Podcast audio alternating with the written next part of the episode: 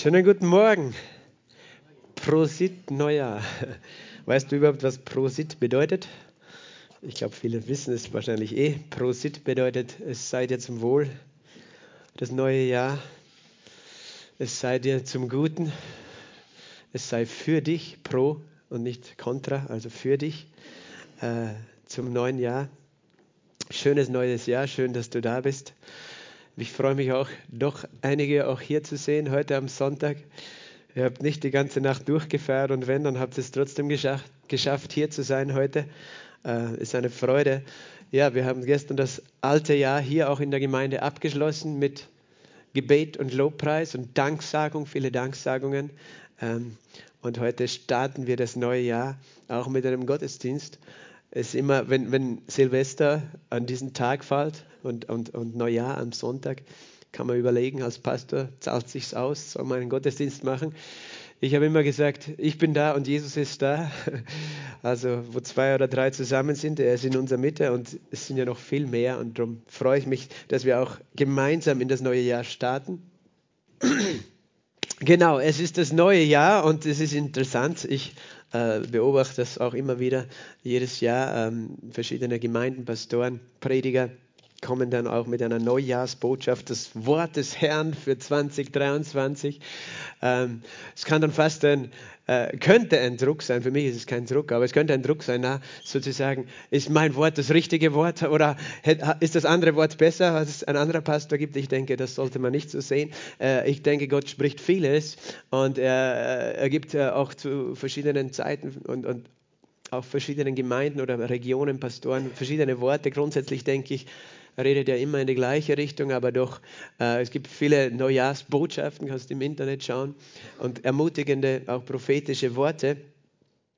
Äh, ich, ich werde einfach das erzählen, was Gott auf mein Herz legt. Amen. Und das ist eigentlich eine einfache Botschaft. Und doch äh, ist sie so auf meinem Herzen. Übrigens auch danke, Astrid, für diese wunderbare Botschaft über Vergebung. Ähm, ja, das ist auch ein gutes Wort für das ganze Jahr. Amen. Dass wir in dieser Liebe wandeln, in dieser Vergebung. Aber ich schlage zuerst auf mit dir im Buch Offenbarung, Kapitel 22, den Vers 20. Mit euch. Und da steht geschrieben, der diese Dinge bezeugt, spricht, ja, ich komme bald. Amen. Komm, Herr Jesus. Der diese Dinge bezeugt, spricht, ja, ich komme bald. Wer spricht hier? Jesus. Jesus sagt, ja, ich komme bald. Und die Gemeinde antwortet, oder in dem Fall ist es Johannes, aber es repräsentiert uns Gläubige. Also das ist einer, der spricht und einer, der antwortet. Der eine sagt, ich komme bald und der andere sagt, Amen. Amen bedeutet, so ist es. Komm, Herr Jesus. Sage mal, komm, Herr Jesus komm, Herr Jesus. Und das ist so in meinem Herzen, dieses Wort, komm, Herr Jesus. Dieser Ausruf der Gemeinde Jesu, komm, Herr Jesus. Diese Sehnsucht und dieser Ruf der Gemeinde, komm, Jesus. Und das ist ein wunderbares Wort, ein interessantes Wort auch, weil wir, wir wissen ja, dass Jesus in uns Gläubigen schon lebt. Und doch ist da noch mehr. Amen. Sag mal, es gibt noch mehr. Es gibt noch mehr. Amen. Komm, Herr Jesus. Es gibt ein aramäisches Wort, das Paulus auch einmal benutzt hat im, im äh, Buch, ähm, im ersten Korintherbrief, im 16. Kapitel ganz am Ende. Ich zeige euch das auch. Das hat auch mit, diesen, äh, mit dieser Thematik zu tun. 1. Korinther Kapitel 16 und Vers 22, wenn jemand den Herrn nicht lieb hat, der sei verflucht. Oh, das ist ein hartes Wort. Aber das ist nicht äh, mein Punkt jetzt. Aber dann sagt er, da steht ein Begriff Maranatha. Maranatha. Ich weiß nicht, wie man das genau betont, Maranatha oder Maranatha. Maranatha, in, äh, in meiner Fußnote steht hier, das bedeutet auf Aramäisch, der Herr kommt oder Herr komm. Es kann auch heißen, der Herr ist gekommen oder er kommt oder Herr komm. Also das ist eigentlich Vergangenheit, Gegenwart und Zukunft zugleich. Er ist gekommen, äh, der Herr kommt und Herr komm. Das ist der Ausruf der Gemeinde, Maranatha. Und äh, äh, das ist nicht dasselbe Wort, das in Offenbarung verwendet wird, aber Paulus hat das an, an diesem Brief am, am Ende ausgedrückt. Maranatha. Und das ist ein Wort und eine Wahrheit, die eine Wahrheit der Gemeinde ist. Amen. Das ist etwas, das ein Teil unseres Glaubens ist, ein Teil unseres Erbes, ein Teil unserer Erwartung, ein Teil unserer Sehnsucht ist dieser Ausruf, Herr, komm oder komm, Herr Jesus oder Maranatha. Amen. Und, und, und das hat für mich eine, eine Fülle von Bedeutungen. Und, und ich möchte nicht über alles heute reden, weil sonst würde ich lange reden, äh, was da auf meinem Herzen ist zu diesem Thema. Aber wir wollen einfach ein bisschen in dieses Thema einsteigen. Aber das ist für mich so ein Wort, wo, wo ich in meinem Herzen spüre, dieses, dieses Reden des Herrn, der sagt, siehe, ich komme bald oder ja, ich komme bald. Amen. Er kommt bald. Und du sagst jetzt, ja, aber Pastor, das hat er vor 2000 Jahren gesagt. Aber es gilt heute. Amen. Ich komme bald. Jesus sagt, ich komme bald. Und er wünscht sich diese Antwort von dir. Amen. Komm, Herr Jesus. Komm, Herr Jesus. Und ich möchte heute mit euch über diese Sehnsucht reden. Diese Sehnsucht dessen, was das, was das in uns erweckt, weil der Herr möchte in dir eine Sehnsucht erwecken, einen Hunger groß machen für dieses Jahr. Amen. Maranatha. Komm, Herr Jesus. Oder komm, Herr, Amen. Komm, Herr Jesus. Und ich lese eine Geschichte, äh, die eigentlich, vielleicht denkst du zuerst gar nicht direkt damit zu tun hat, aber du wirst es dann später verstehen, warum ich sie lese. Aus Lukas Kapitel 19. Und da heißt es im Vers 1, und Jesus ging hinein und zog durch Jericho, und siehe, da war ein Mann mit Namen Zachäus genannt, und der war ein Oberzöllner und war reich. Und er suchte Jesus zu sehen, wer er sei. Und er konnte es nicht wegen der Volksmenge, denn er war klein von Gestalt. Und er lief, er lief voraus und stieg auf einen Feigen Maulbeerfeigenbaum, damit er ihn sehe, denn er sollte dort durchkommen. Und als er an dem Ort kam, sah Jesus auf und er blickte ihn und sprach zu ihm, Zachäus, steig eilends herab, denn heute muss ich in deinem Haus bleiben. Und er stieg eilends herab und nahm ihn auf mit Freuden. Und als sie es sahen, murrten alle und sagten, er ist eingekehrt, um bei einem sündigen Mann zu herbergen. Zachäus aber stand und sprach zu dem Herrn, siehe, Herr, die Hälfte meiner Güter gebe ich den Armen. Und wenn ich von jemand etwas durch falsche Anklage genommen habe, erstatte ich es vierfach. Jesus aber sprach zu ihm, heute ist diesem Haus Heil widerfahren weil auch er ein Sohn Abrahams ist. Denn der Sohn des Menschen ist gekommen, zu suchen und zu retten, was verloren ist. Amen. Herr Jesus, wir preisen dich. Wir danken dir für deine Liebe und wir danken dir für dein Wort. Denn du bist das Wort, das Fleisch geworden ist. Wir danken dir für diesen Tag, für diesen ersten Tag in dem neuen Jahr und wir danken dir, dass du heute zu uns sprechen möchtest. Und ich stelle mich dir zur Verfügung. Ich bitte dich, dass du der Prediger bist bist, dass du zu uns redest. Herr, dass du zu uns allen redest von Herz zu Herz. Herr, dass du uns deine Liebe offenbarst durch deinen Geist und deinen Willen und dein Wort. Herr, dass du in uns eine Sehnsucht wächst. Herr, wir danken dir, Heiliger Geist, für die Offenbarungserkenntnis, die du uns schenkst und dass du unser Lehrer bist und dass du etwas veränderst in unserem Denken, in unserer Perspektive heute. Herr, für das ganze Jahr. Wir lieben dich, Jesus. Wir preisen dich. Amen. Amen. Und er suchte Jesus zu sehen. Da war ein Mann, der suchte Jesus. Der suchte, äh, der hat eine Sehnsucht in seinem Herzen. Der wartete auf jemanden. Amen. Komm, Herr Jesus. Weißt du, dass das Volk Israel eine große Sehnsucht gehabt hat und eigentlich bis heute hat? Die religiösen Juden. Was war ihre Sehnsucht? Ihre Sehnsucht war, dass der Messias, der Gesalbte, der Erlöser, der Retter kommen würde. Das war ihr Wunsch. Mehr oder weniger.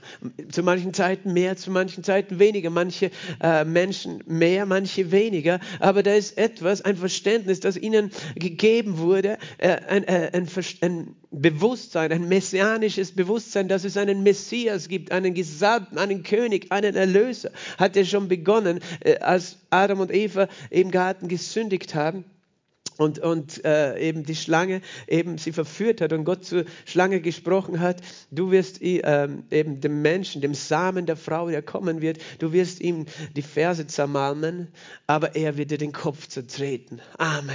Das war eine Prophetie in Genesis 3, Vers 16. Äh, interessant, 3,16 gibt es immer wieder 3,16er Verse. Ersten, äh, also Genesis 3,16 und Johannes 3,16 kennen wir, wo Jesus sagt, Gott hat die Welt so geliebt, dass er seinen Sohn gab, dass, äh, jeder, der an ihn, äh, dass jeder, der an ihn glaubt, nicht verloren geht, sondern ewiges Leben hat. Aber eben Genesis 3,16, das war die erste messianische Prophetie. Jemand hat mir mal ein Buch geschenkt, ein ganz ein dickes, ein Buch. Äh, über die messianischen Prophetien äh, der Bibel. Das ist unvorstellbar. Äh, Im Alten Testament, das sind hunderte Prophetien, die, die das Volk Israel bekommen hat über einen Erlöser, der kommt, über den Messias. Und sie haben eine Sehnsucht gehabt, aber sie haben den Messias nicht erkannt, die meisten von ihnen, als er gekommen ist. Sie haben ihn nicht erkannt, darum warten sie bis heute auf den Messias, den König, der, der ihr König sein würde, von dem es heißt, er wird kommen und er wird ewig regieren, er wird, wird ewig herrschen, also wird er auch ewiges Leben haben. Er wird regieren und das Volk Israel mit ihm, weißt du? Hast du gewusst, dass die Berufung des Volkes Israel ist, über die ganze Erde mit Jesus zu herrschen? Jesus mit seinem Volk Israel wird herrschen über die ganze Erde. Das steht in der Bibel. Das sind wunderbare Prophetien. Denken manche, es kann nicht sein, so ein kleines Volk. Weißt du, äh, die wollte man immer, der Teufel wollte sie immer ausrotten und man gönnt ihnen bis heute nicht das Land, das sie eigentlich schon von Gott geerbt haben vor Jahrtausenden. Aber, aber das ist eben das, diese Sehnsucht des Erlösers und, und einer, der eben viel, auch viele messianischen Prophezeiungen gegeben hat über das Kommen von Jesus, war Jesaja in seinem Buch. Ähm, Jesaja, der Prophet, der ca. 730 vor Christus gelebt hat. Und äh, im 40. Kapitel dieses Buches, äh, da gibt es auch eben eine messianische Prophetie. Das ist interessant, ich habe das vor kurzem auch erwähnt, möchte das nochmal, auch äh, weil wir gerade dabei sind in diesem Text. Jesaja hat 66 äh, Kapitel geschrieben. Natürlich wurden die erst später eingeteilt, aber das ist alles äh, kein Zufall gewesen. 66 Kapitel hat das Buch Jesaja und äh, es gibt äh, in der Bibel auch interessanterweise 66 Bücher. Und es gibt äh, in der Bibel 39 Bücher im Alten Testament und 27 im Neuen Testament. Und hier äh, ist auch interessant, das Alte Testament redet ja auch von unserer Sünde und dem Gericht. Aber es gibt 39 Kapitel im Buch Jesaja und dann gibt es das 40. Kapitel und da scheint etwas Neues zu beginnen im 40. Kapitel. Weil das 40. Buch der Bibel ist auch das erste Buch des Neuen Testaments, das Buch Matthäus. Und, und da hat auch etwas Neues begonnen, oder? Das, da ist der neue Bund, hat hier begonnen, das Neue Testament. Und du siehst, es ist auch ein prophetischer Hinweis äh, für viele, die zweifeln, wie perfekt die Bibel ist. Nicht Menschen haben das zusammengestellt, weil Menschen sind erst später drauf gekommen, dass das eigentlich so ist. Diese 66 Bücher und diese 66 Kapitel des Buches Jesaja, dass da ein Zusammenhang, ein prophetischer Zusammenhang besteht. Aber hier im 40. Kapitel sagt Gott folgendes: Durch Jesaja tröstet, tröstet mein Volk. Oh, ich liebe diese Worte. Tröstet mein Volk spricht euer Gott, redet zum Herzen Jerusalems und ruft ihm zu, dass sein Frondienst, das ist Sklavenarbeit, vollendet ist, dass seine Schuld abgetragen ist, haben wir heute gehört. Jesus hat unsere Schuld abgetragen, denn es hat von, dem Herr, von der Hand des Herrn das Doppelte empfangen für all seine Sünden. Eigentlich hat Jesus das Doppelte empfangen für unsere Sünden. Er hat alle unsere Sünden getragen. Tröstet, tröstet mein Volk. Gott möchte sein Volk trösten. Er möchte uns trösten. Trösten bedeutet nicht nur, äh, dass du gestreichelt wirst, wenn du traurig bist, vielleicht als Kind, sondern dass du ermutigt wirst, dass jemand dich ermutigt, dir Hoffnung zuspricht, dir Vergebung zuspricht. Tröstet mein Volk. Auch äh, das ist für mich, äh, hat es eine Bedeutung, weil Lena hat es am Anfang gesagt im Lobpreis. Äh, für viele war es ein schwieriges Jahr, das hinter uns liegt. Das waren verschiedene Situationen. Es hat ja auch sehr, sehr schwierig angefangen letztes Jahr mit diesem ganzen Wahnsinn, was da abgelaufen ist äh, und dieser Bedrückung in diesem Land und nicht nur hier, sondern auf der ganzen Erde.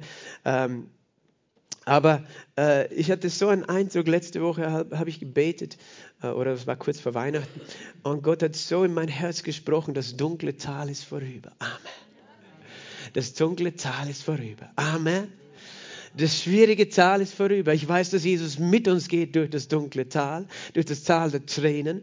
Aber er, er sagt, es ist vorüber, so wie er es hier sagt. Er ruft ihm zu, dass sein Frondienst vollendet ist. Da ist etwas, was hinter uns liegt. Gott möchte dich trösten, er möchte dir Hoffnung geben für dieses neue Jahr. Und dann sagt er, Vers 3, eine Stimme ruft in der Wüste, bahnt den Weg des Herrn und ebnet in der Steppe eine Straße für unseren Gott. Warum bahnst du eine Straße? Warum ebnest du einen Weg? Weil du, äh, weil du möchtest, dass jemand da kommen kann auf diesen Weg. Du bereitest den Weg vor. Du musst vielleicht nicht Straßenbauer sein, aber wenn du Besuch erwartest und es gerade geschnien hast, musst du vielleicht Schnee schaufeln oder irgendwas machen, damit dein Besuch kommen kann. Weil du möchtest Besuch empfangen. Du, du erwartest, dass jemand kommt. Ich weiß, das ist ja auch eine, eine Stelle, die im Advent, Advent bedeutet die Ankunft, das, das Kommen, die Ankunft, gelesen wird in manchen Kirchen. Jedes Tal soll erhöht, jeder Berg und Hügel erniedrigt werden, das Höckerige soll zur Ebene werden, das Hügelige zur Talebene, die Herrlichkeit des Herrn wird sich offenbaren und alles Fleisch miteinander wird es sehen. Denn der Mund des Herrn hat geregnet. Und er sagt eben, bereite einen Weg, mach einen Weg für mich, und ebne diesen Weg. Nimm alles weg aus diesem Weg, was ein Hindernis sein könnte auf dem Weg für den, der da kommt. Alles Hohe, unser Stolz ist das größte Hindernis, unser Unglaube. Alles Hohe soll erniedrigt werden, alles Niedrige, weißt du, all, das Sumpf der Sünde, es soll weg sein. Alles äh, Sümpfe soll trockengelegt werden, weißt du, äh, alles Niedrige soll ausgeglichen werden. Warum? Damit was geschehen kann? Die Herrlichkeit des Herrn wird sich offenbaren. Amen. Sage mal, die Herrlichkeit des Herrn wird sich offenbaren. Verzeihung. Die Herrlichkeit des Herrn wird sich offenbaren. Wer ist die Herrlichkeit des Herrn? Jesus ist die Herrlichkeit des Herrn.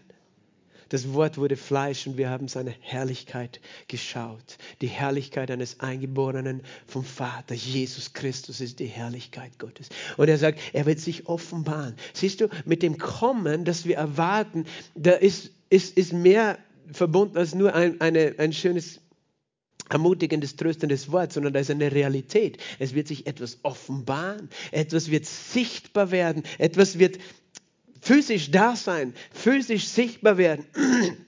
Es geht dann weiter in Vers 6, eine Stimme ruft, rede, äh, rufe und ich sage, was soll ich rufen? Alles Fleisch ist Gras und all seine Anmut wie die Blume des Feldes. Das sind wir.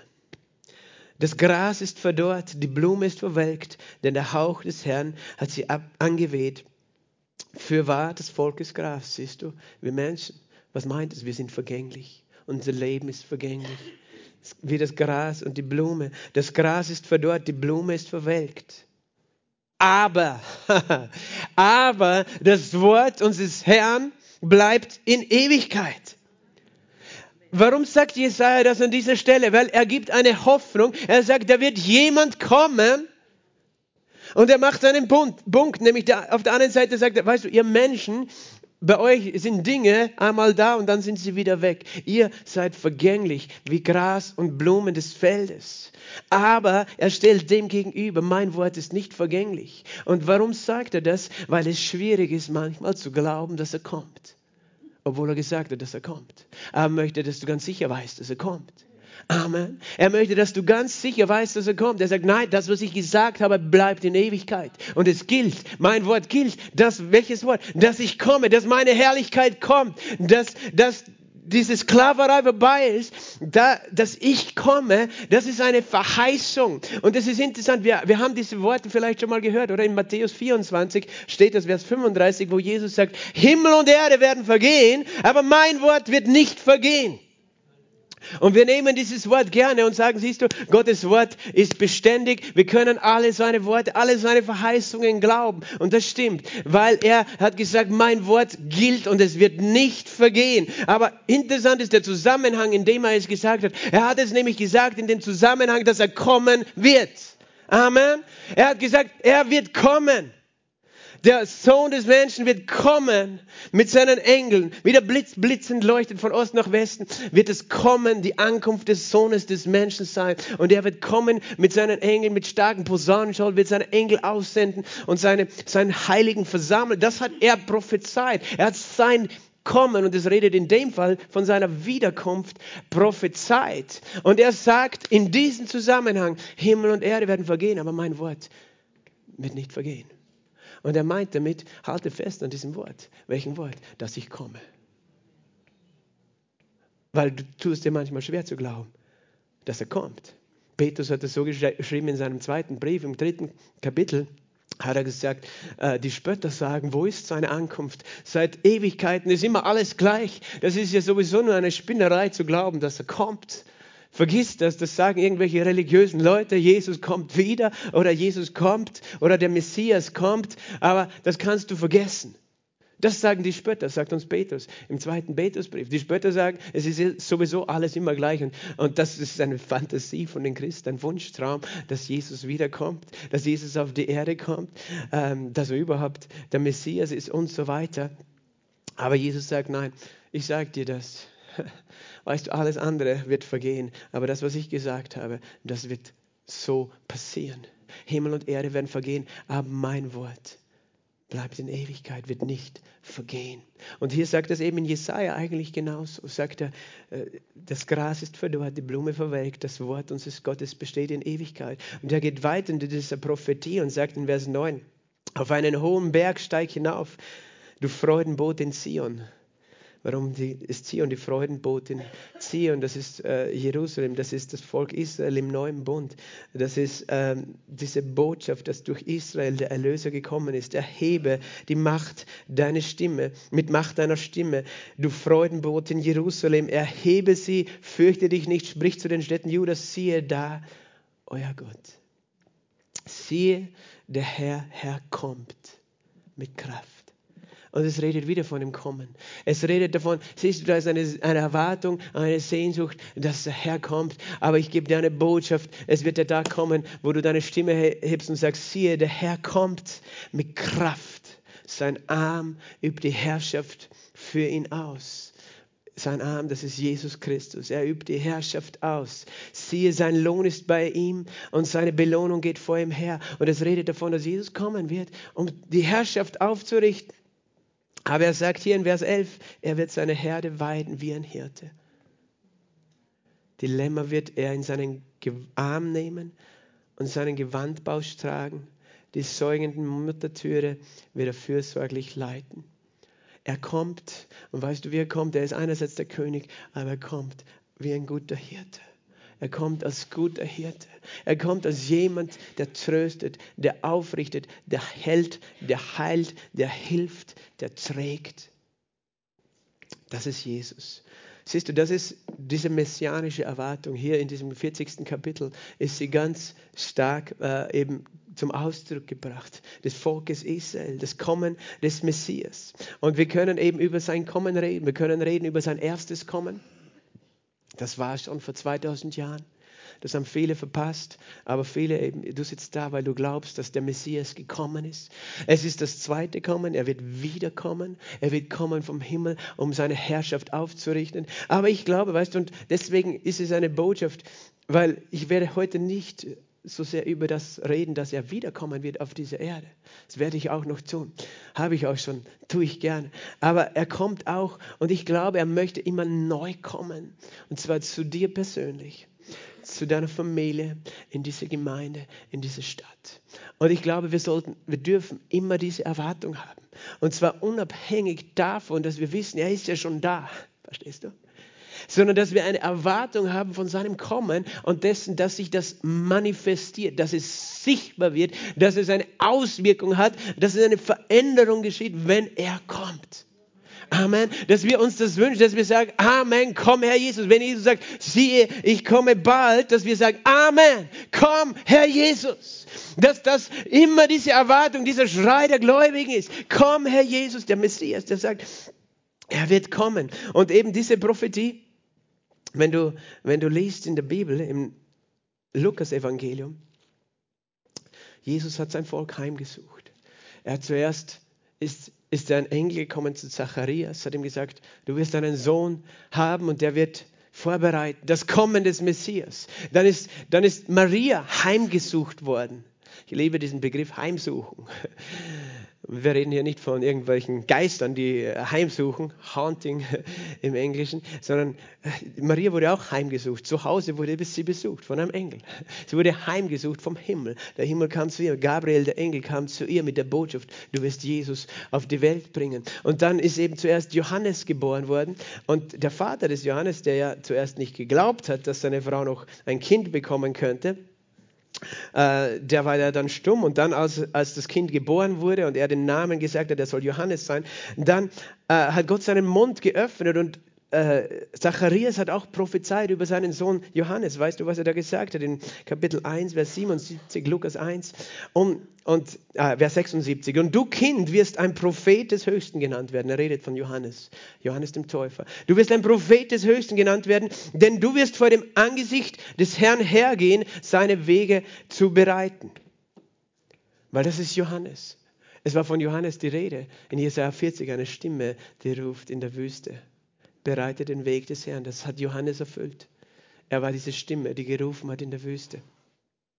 Und äh, dann sagt er eben, du wirst hergehen vor dem Herrn, vor Jesus, um seinem Volk Erkenntnis des Heils zu geben in der Vergebung der Sünden. Worin besteht das Heil? In der Vergebung der Sünden. Haben wir heute auch schon gehört. Durch die herzliche Barmherzigkeit unseres Gottes, mit der uns der Aufgang aus der Höhe besuchen wird. Um denen zu leuchten, die in Finsternis und Todesschatten sitzen und unsere Füße zu richten auf dem Weg des Friedens. Siehst du, das war eine Prophezeiung über Johannes, der den Weg bereiten würde für Jesus. Und zwar, dass er kommen würde dass die herzliche Barmherzigkeit unseres Gottes, äh, mit der uns der Aufgang aus der Höhe besuchen wird, so wie Sonnenaufgang, der Aufgang des Mondes, der Aufgang der Sterne. Das bedeutet, dass ein Licht aufgeht. Und das war nicht der Aufgang, der Sonnenaufgang im Osten, sondern der Aufgang aus der Höhe, weil das Licht ist von oben gekommen. Und, und hier steht dieses Wort besuchen. Siehst du? Und das ist, das ist, was es bedeutet, wenn wir davon reden, dass Jesus kommt. Er möchte uns besuchen. Er möchte uns besuchen. Amen. Er möchte dich besuchen. Er möchte sein Volk besuchen. Das war immer schon sein Wunsch, uns zu besuchen.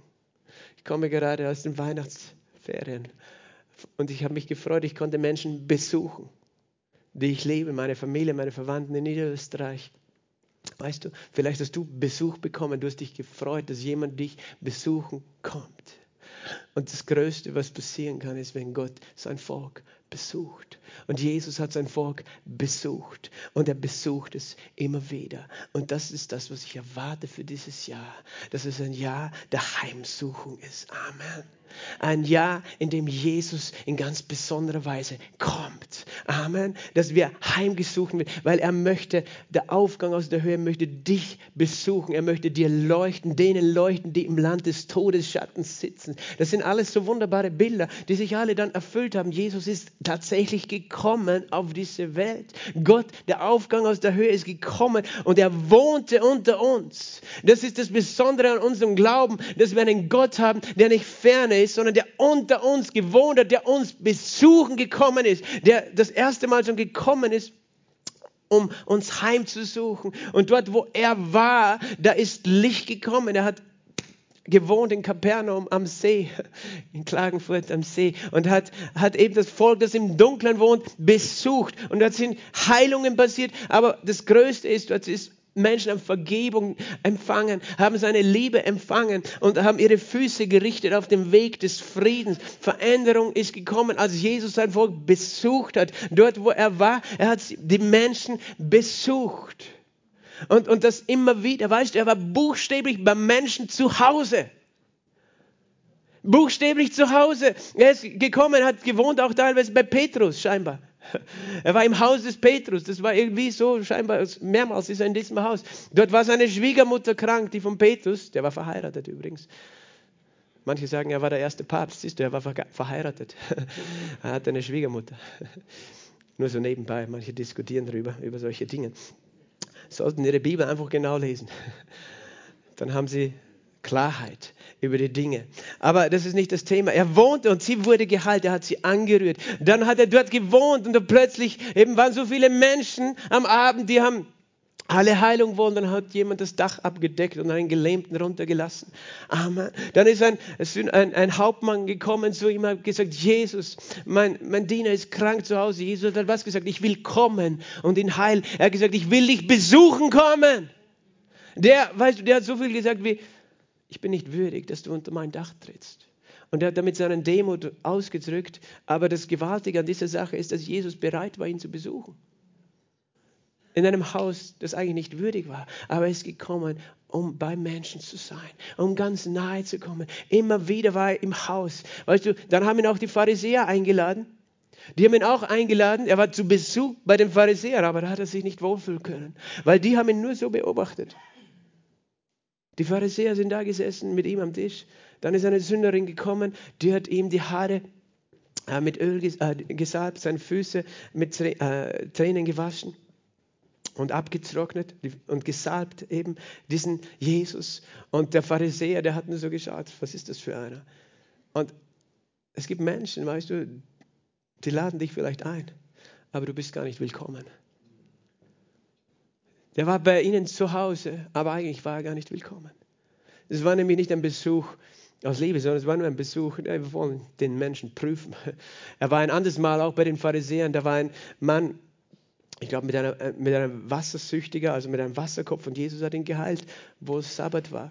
Und die haben gesagt, Jesus, das geht nicht. Und er war auch bei den Pharisäern und die haben ihn nur beobachtet und die haben nichts davon gehabt, von seinem Besuch. Aber dann heißt es in Lukas 15, dann war er auch bei den Sündern zu Gast. Und dort hat er sich wohlgefühlt, bei den Zöllnern und Sündern. Er war auch bei Matthäus zu Gast, Matthäus dem Zöllner war zu Gast.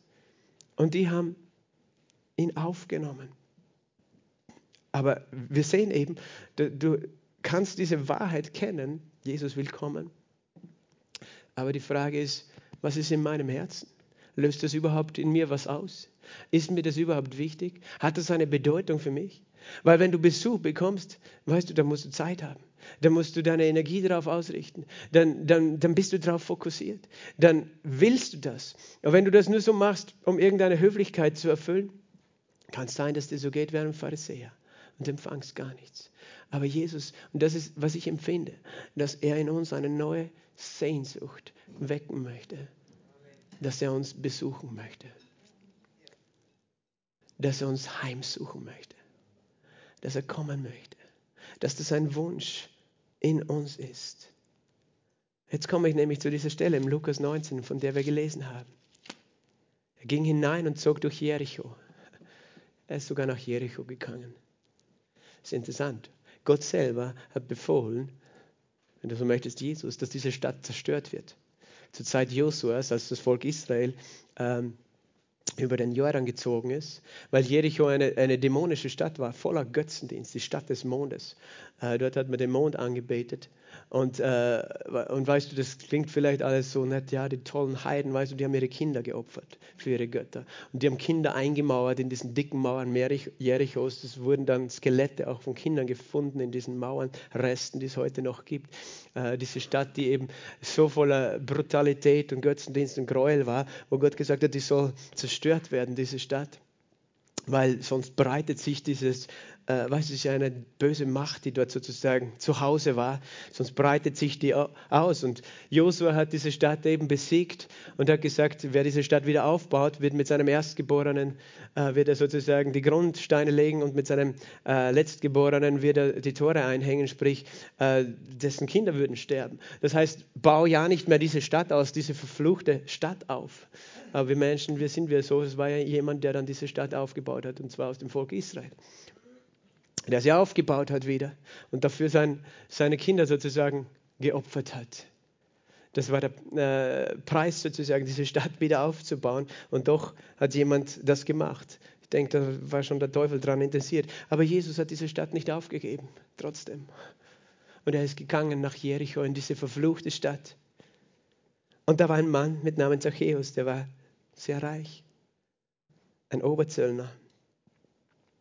Ein Zöllner war ein Jude, der mit den Römern zusammengearbeitet hat. Der musste nämlich für die Römer Geld eintreiben. Denkst du, dass diese Leute berühmt war, äh, beliebt waren? berühmt waren sie sicher, aber beliebt sicher nicht. Warum? Weil das waren in den Augen der Juden erstens die, die haben ihnen ihr Geld weggenommen. Wenn du in die Stadt gekommen bist mit deiner Ware und so, musstest du alles verzollen.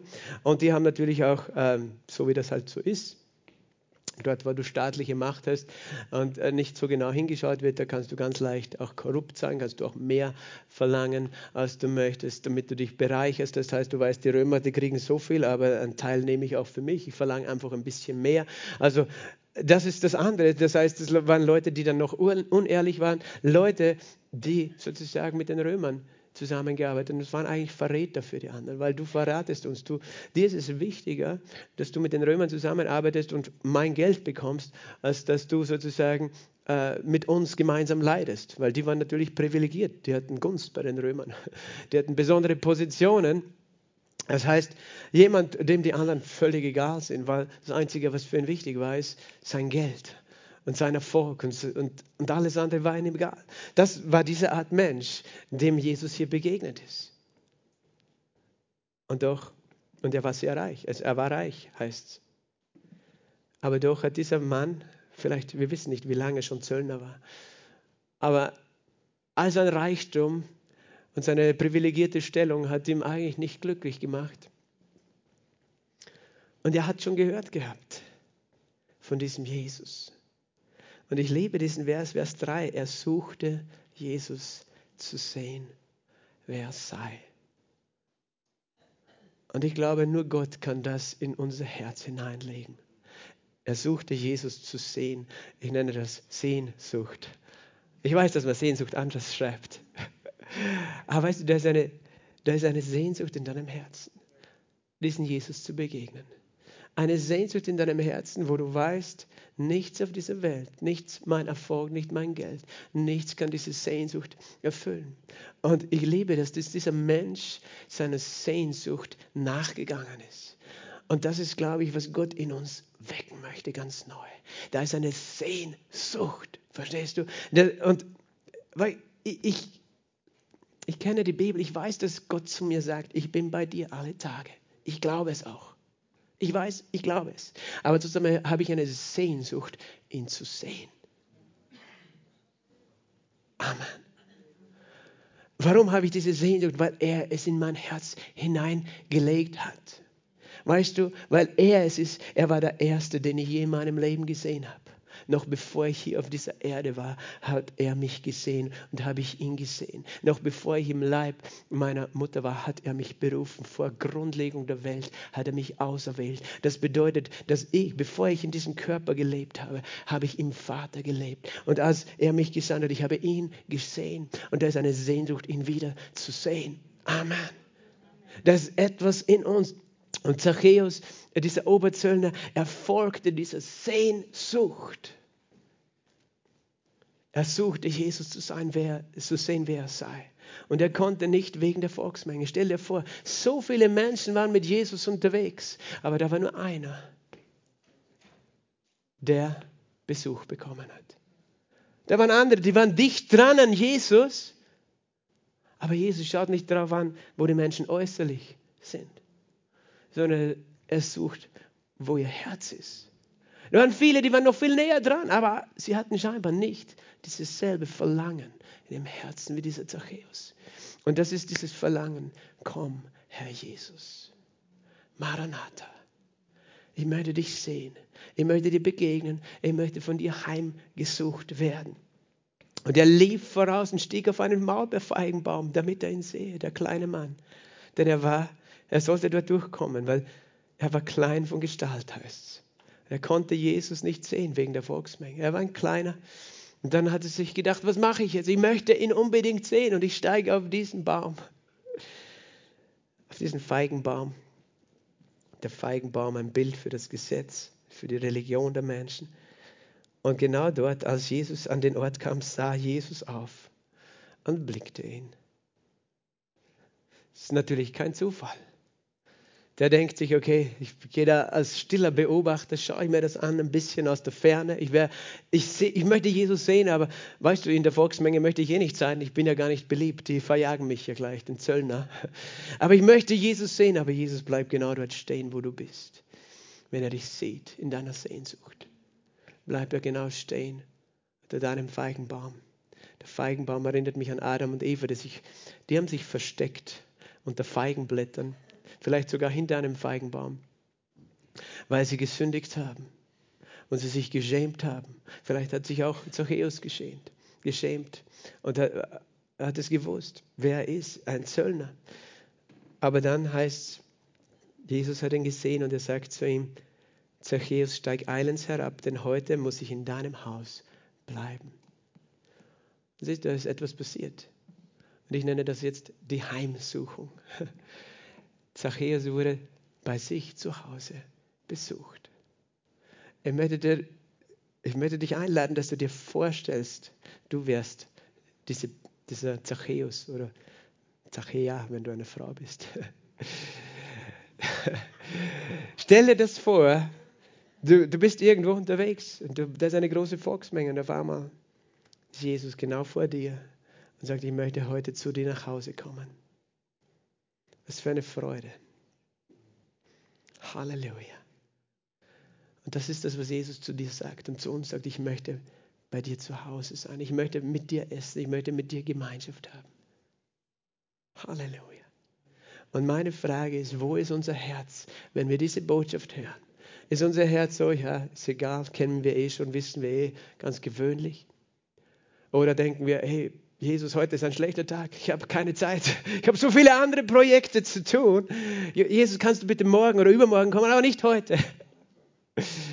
Und außerdem muss ich erst Ordnung schaffen und außerdem muss ich erst putzen und zusammenräumen.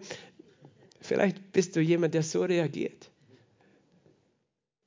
Jesus sagt eben, Zachäus sagt, steig eilends. Jesus sagt, Zachäus, steig eilends herab. Heute muss ich in dein Haus bleiben.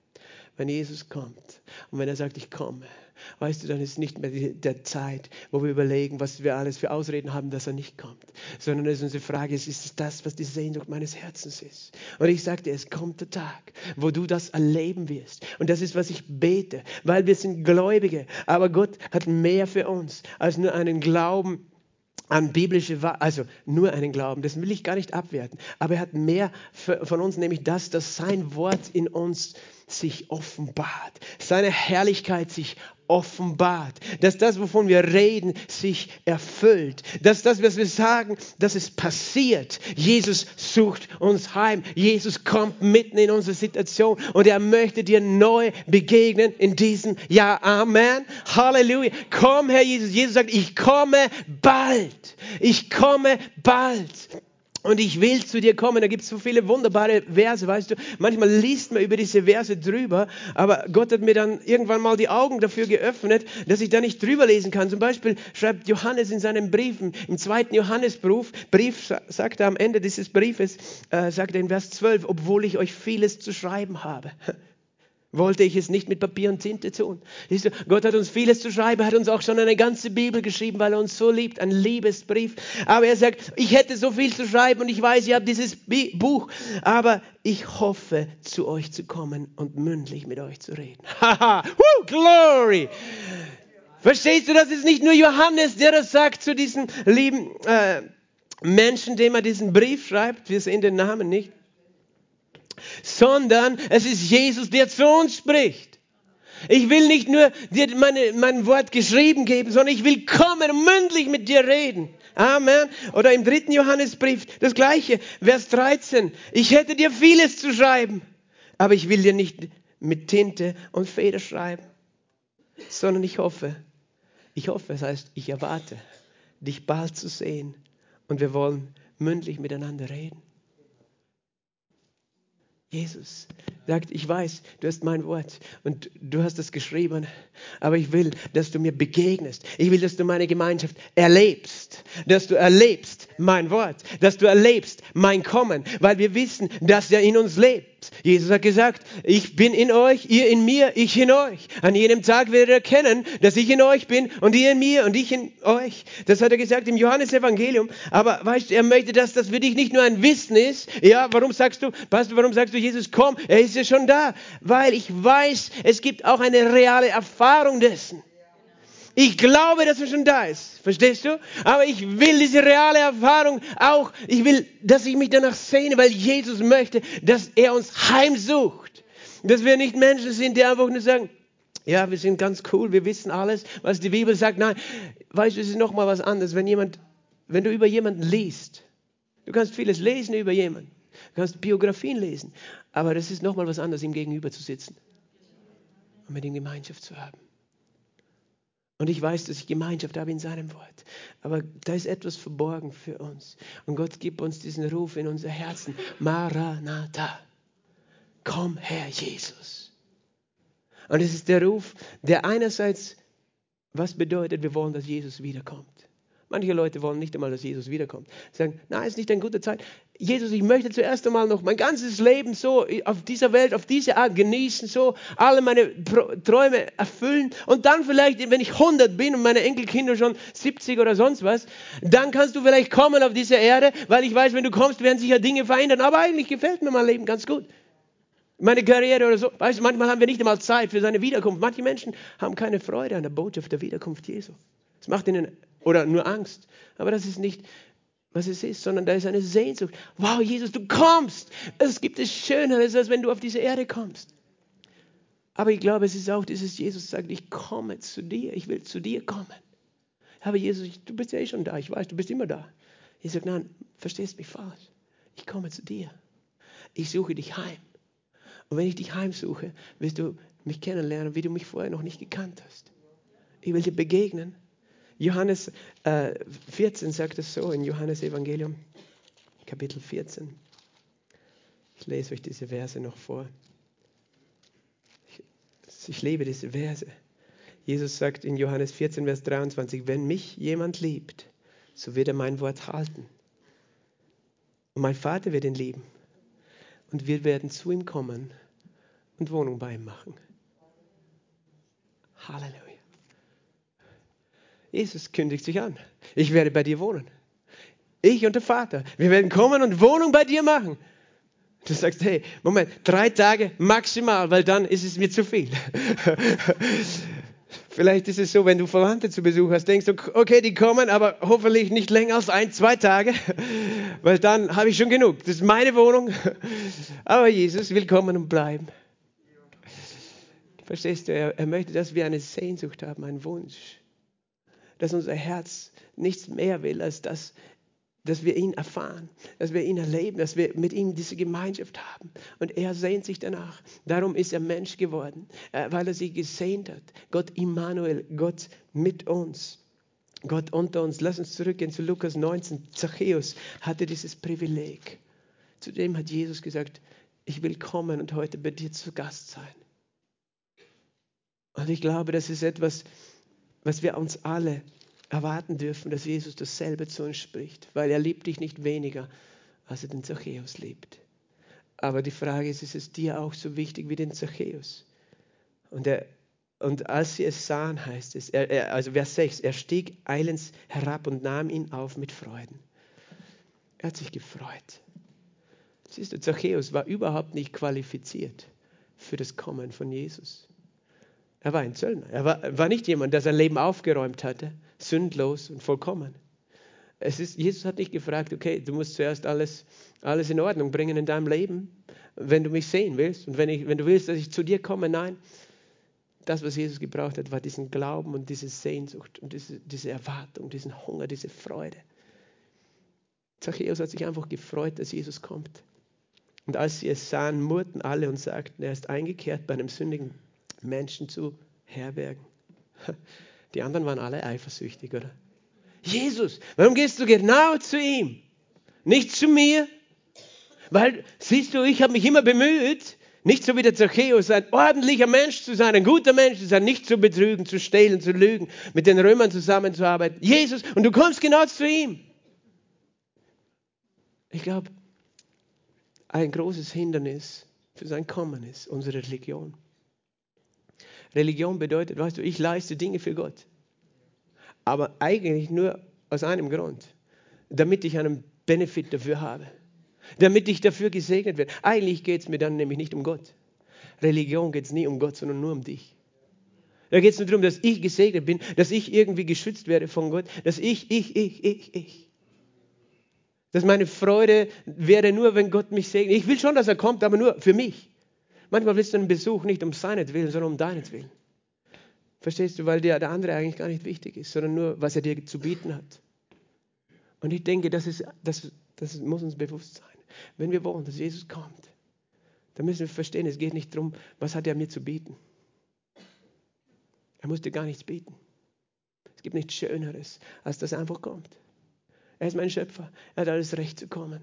Er ist mein Erlöser. Er hat für mich bezahlt. Er hat alles Recht. Und ich, er muss mir gar nichts mitbringen, kein Gastgeschenk, gar nichts. Weißt du, ich wünsche mir einfach nur bei ihm zu sein. Das ist der Ruf. Komm, Herr Jesus. Es ist nicht ein Ruf, komm und mach das und das und das und ich brauche das noch und das noch und das noch, aber ich habe das für dich getan, okay, also musst du kommen. Das ist das, was die Religiösen rufen, weißt du. Wir müssen Religion ablegen, wenn wir wollen, dass er kommt. Sagen, Jesus, ich will, dass du kommst, einfach weil du du bist, weil du so wunderbar bist, weil es nichts Schöneres gibt als dich. Verstehst du? Das ist das Zentrum unseres Glaubens. Es geht um, letztlich nicht darum, obwohl Jesus alles das mitbringt. Er bringt Heilung, Befreiung, Versorgung, alles. Aber es geht eigentlich um ihn, um ihn allein. Und das ist, warum ich rede von dieser Sehnsucht, von dieser Botschaft Maranatha. Weil Gott möchte diesen Schrei in unserem Herzen laut machen. Dass es wirklich unser Wunsch ist, Jesus, dich. Wir wollen dich in unserem Leben. Und wir wollen dich zu jeder Stunde und Minute unseres Tages. Wir wollen nicht sagen, nein, heute habe ich keine Zeit, Jesus, für dich. Wir wollen diesen Raum haben für ihn. Wir wollen diese Zeit haben für ihn jederzeit. Dass er Raum nehmen kann. Dass er sagen kann, ich kann kommen. Kann ich kommen. Ich will bei dir zu Gast sein heute dass er nicht ein Gott ist, der nur für Sonntag da ist, sondern komm jetzt zu mir, wann immer, Jesus, komm und such uns heim. Halleluja. Zachäus stand auf und das ist das Wunderbare in dieser Geschichte. Er stand auf und sprach zu dem Herrn, siehe Herr, die Hälfte meiner Güter gebe ich den Armen. Wenn ich von jemand etwas durch falsche Anklage genommen habe, so erstatte ich es vierfach. Und sein Herz so geizig und gierig gewesen war, so selbstbezogen. Und wir sehen kein einziges Wort, dass Jesus diesen Zachäus angepredigt hat. Dass er ihm gesagt hat, Zachäus, ich komme schon zu dir, aber weißt du, was alles falsch ist in deinem Leben? Musst du alles in Ordnung bringen. Das sehen wir nicht. Und ich glaube auch nicht, dass es passiert ist. Ich glaube, das war einfach die Folge der Heimsuchung. Siehst du, wenn Jesus uns heimsucht, dann verändert sich in einem Augenblick unser ganzes Herz. Und das ist das, was nur er tun kann. Und darum sehne ich mich nach dieser Heimsuchung, weil es gibt Dinge, weil du kannst, du kannst dich bemühen, du kannst alle möglichen Dinge wissen, aber dein Herz verändern kann nur er. Und er tut es in einem Augenblick. Er tut es in dem Moment, wo du einfach dich nur nach ihm sehnst, mit ganzem Herzen und sagst, komm Herr Jesus. Und er kommt. Und ich kenne nicht den Zeitpunkt. Weißt du, ich weiß, er ist immer da. Er kommt jeden Sonntag. Er ist jetzt gerade da unter uns. Aber ich weiß, dass er doch verschiedene Zeitpunkte hat, wo uns auf besondere Art und Weise begegnet. Ich möchte es einfach so sagen. Ich kann sagen, Jesus, du bist willkommen. Du kannst sagen, ja, er ist schon da. Ich sage, ich will, dass er auch sich willkommen fühlt. Weil es gibt Leute eben, die sind zu Gast, aber fühlen sich nicht willkommen. Weil du eigentlich wirklich nicht dein Herz aufmachst für deine Gäste. Aber wenn ich sage, Jesus sei willkommen, und das ist mein Ruf, willkommen Jesus, komm Herr Jesus, jederzeit. Und wenn du heute vom Himmel kommen willst und du sagst, heute ist die Zeit vorbei für euch alle, ich will euch bei mir haben im Himmel, dass du sagst, ja Jesus. Es, ist, es geht nämlich nicht darum um meine Pläne, sondern du bist mein Ziel. Komm Herr Jesus. Und wenn er kommt und wenn wir unser Herz öffnen, dann tut er ein Wunder. Und er verwandelt einen Menschen in einem Augenblick. Er kann eine Krankheit in einem Augenblick heilen, wenn er dich heimsucht. Aber was noch größer ist, er kann dein Herz in einem Augenblick von Unvergebenheit freimachen. Er kann dein Herz in einem Augenblick voll Freude erfüllen, wenn es in Depression war. In einem Augenblick, wenn er kommt. Und es ist einfach seine Nähe, es ist einfach seine Gegenwart. Jesus aber sprach zu ihm, heute ist diesem Haus Heil widerfahren, weil auch er ein Sohn Abrahams ist. Denn der Sohn des Menschen ist gekommen zu suchen und zu retten, was verloren ist. Ein Sohn Abrahams. Wer ist Abraham? Abraham war der, der die Verheißung geglaubt hat. Abraham glaubte die Verheißung und es wurde ihm zur, zur Gerechtigkeit gerechnet. Und deswegen hat Jesus Zachäus heimgesucht, weil er ein Mann war, der geglaubt hat, die Verheißung. Welche Verheißung? Dass Jesus sagt, ich komme bald. Ja, ich komme bald. Amen. Und ich sage Amen. Komm, Herr Jesus. Lass uns gemeinsam aufstehen. Lisa, can you play? Halleluja. Danke, Vater. Halleluja. Danke, Jesus. Halleluja, Vater. Jesus, wir danken dir so sehr. Wir danken dir so sehr, dass du hier bist. Wir wissen, du bist hier. Aber wir danken dir auch, dass du in uns ganz neu eine Sehnsucht erwächst in diesem Jahr. Eine Sehnsucht, dass wir dir begegnen wie nie zuvor. Danke, Jesus, dass du hier bist. Halleluja. Und danke, dass wir zugleich sagen können, komm, Herr Jesus. Maranatha. Komm, Herr Jesus, denn du hast gesagt, du kommst. Und du hast gesagt, Himmel und Erde werden vergehen, aber dieses Wort bleibt bestehen. Und das ist, was wir erwarten für dieses Jahr, Herr. Was ich erwarte, Herr, dass es ein Jahr ist, wo du uns heimsuchst. Wo du uns ganz persönlich heimsuchst, ganz neu, Jesus. Wo du uns persönlich neu heimsuchst. Jesus, wo wir, wo wir nicht Religion machen, sondern wo wir all das auf der Seite lassen. In dem einen Augenblick, wo du sagst, ich will bei dir zu Gast sein. Alles liegen und stehen lassen, um dir die Tür aufzumachen, Jesus. Herr, wo du ganz neu, Herr, unsere Liebe entfachst, unsere Gemeinschaft mit dir, Jesus. Danke, dass du auch kommst in unsere Familien, Jesus. Danke, dass du kommen willst in unsere Häuser. Dass es Häuser sind, wo, wo spürbar ist, dass du wohnst, dass du zu Hause bist, wo du dich wohlfühlen kannst, wo, wo, du, wo es nicht egal ist, ob du da bist oder nicht. Wo du nicht einfach kritisch beobachtet wirst, sondern wo du wirklich willkommen bist und den ersten Platz hast. Jesus, dass du kommst in unsere Gemeinde. Dass du neu kommst in unsere Gemeinde, Herr. Wir sind so dankbar für all, alles, was wir erlebt haben. Mit dir schon hier an diesem Ort, Herr, in diesen, jeder Versammlung. Und wir wissen, du bist gegenwärtig, du bist auch jetzt hier, Heiliger Geist. Aber wir wissen auch, du wirst kommen auf eine neue Art in diesem Jahr.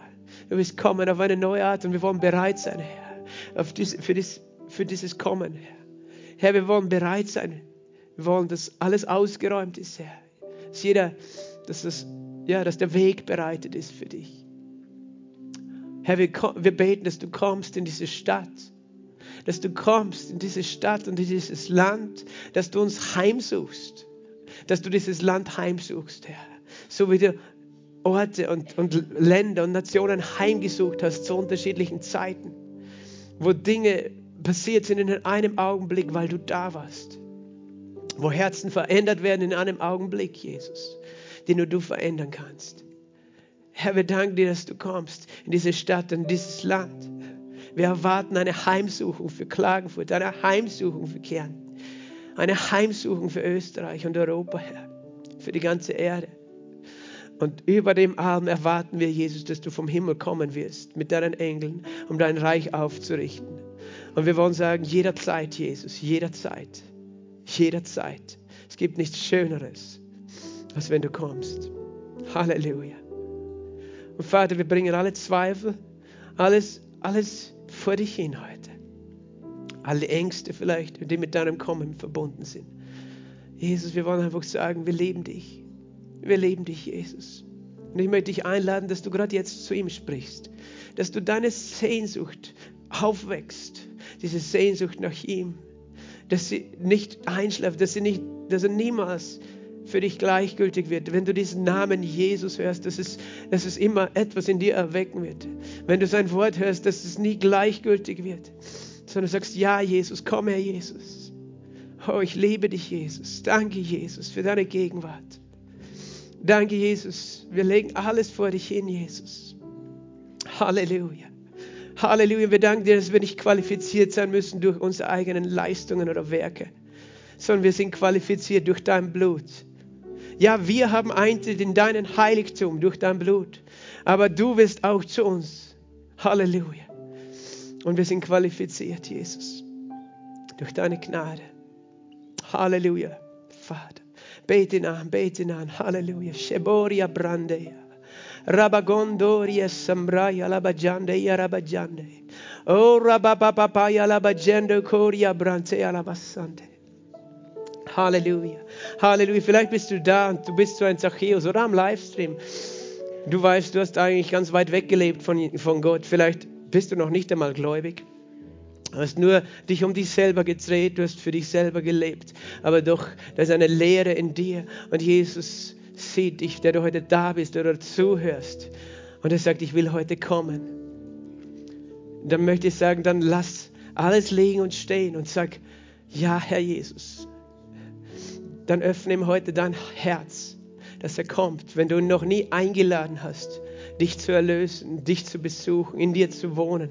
Dann ist heute der Tag dann leg eine Hand auf dein Herz, streck eine Hand zu Jesus, wenn du sagst, ich, ich möchte, dass er zu mir kommt und mein Herz und mein Leben verändert. Er ist nämlich dasselbe. Er ist gekommen zu suchen und zu retten, was verloren ist. Jesus, dann sag einfach diese Worte zu ihm. Sag, Jesus, ich suche dich und ich sehe dich und ich danke dir. Sag es laut. Danke, dass du zu mir kommen willst. Und ich öffne dir mein Herz heute. Und ich danke dir, dass du mich kennst und trotzdem liebst. Ich danke dir, dass du all meine Schuld ans Kreuz getragen hast. Dass du dein Blut vergossen hast für mich. Und dass du für mich gestorben und auferstanden bist am dritten Tag. Sei mein Herr und sei mein Erlöser. Ich empfange dich, Jesus. Du bist willkommen, Jesus und mach alles neu in meinem Herzen. Danke, Jesus. Halleluja. Danke, Vater. Halleluja. Danke, Vater. Halleluja. Danke, Jesus. Wir preisen dich, Jesus, und ich bete für all diese Menschen. Vater, und ich bete für Menschen, die genau mit denselben Problemen kämpfen wie Zachäus. Das sind Menschen, du hörst zu oder du schaust zu und dein Herz hängt an den Dingen dieser Welt, hängt an dem Geld, an dem Reichtum. Und, und Jesus möchte dich einfach frei machen. Und er, er ist nicht da, um dich zu verurteilen, sondern er ist da, um dir eine neue Freude zu geben, eine größere Freude als je zuvor. Und er will dir nicht dein Geld wegnehmen, aber du wirst es anders verwenden in Zukunft. Du wirst sagen, Herr, danke, dass ich so gesegnet bin und dass ich segnen kann. Und du wirst eine Freude finden in seinem Herzen. Halleluja. Ich danke dir, Vater, dass du Menschen frei machst heute. Halleluja, die irgendwo gefangen sind in diesen Dingen. Danke, dass du nicht da bist zu verurteilen heute, sondern danke, dass du etwas tust in unserem Herzen, was du auch im Zachäus getan hast der von sich aus sein Herz geöffnet hat, auch für die Armen und, und, und für die Ehrlichkeit. Jesus, wir danken dir. Wir danken dir, dass du das wirkst, Herr. Halleluja. Wenn du das bist, weißt du, dann, dann triff heute diese Entscheidung des Zachäus. Triff diese Entscheidung. Halleluja. Und du wirst eine große Freude sehen. Du wirst eine große Freude erleben. Halleluja, Vater. Halleluja, Vater. Halleluja. Wir, wir wollen jetzt noch ein Lied singen. Und ich möchte heute einfach jedem, der das möchte, der sagt, ich, ich möchte, da ist irgendwas gleichgültig und kalt geworden in mir. Diese Sehnsucht ist nicht mehr so da, diese Leidenschaft für Jesus. Und du sagst, ich möchte einfach dieses Jahr ganz neu ihm begegnen. Dann komm nach vorne. Ich möchte meine Hand auf dich legen und einfach mit dir glauben, dass er dich heimsucht und dass er dich neu berührt und neu erfüllt für dieses Jahr und in diesem Jahr, dass er einfach kommen wird. Dann komm einfach als ein Zeichen, als ein Ausdruck deiner Sehnsucht heute nach vorne, während wir noch den Herrn am Beten einfach. Kannst du schon hier vorne stehen und ich lege meine Hände auf jeden, der das möchte. Halleluja, Amen. Danke, Jesus. Halleluja, danke, Vater.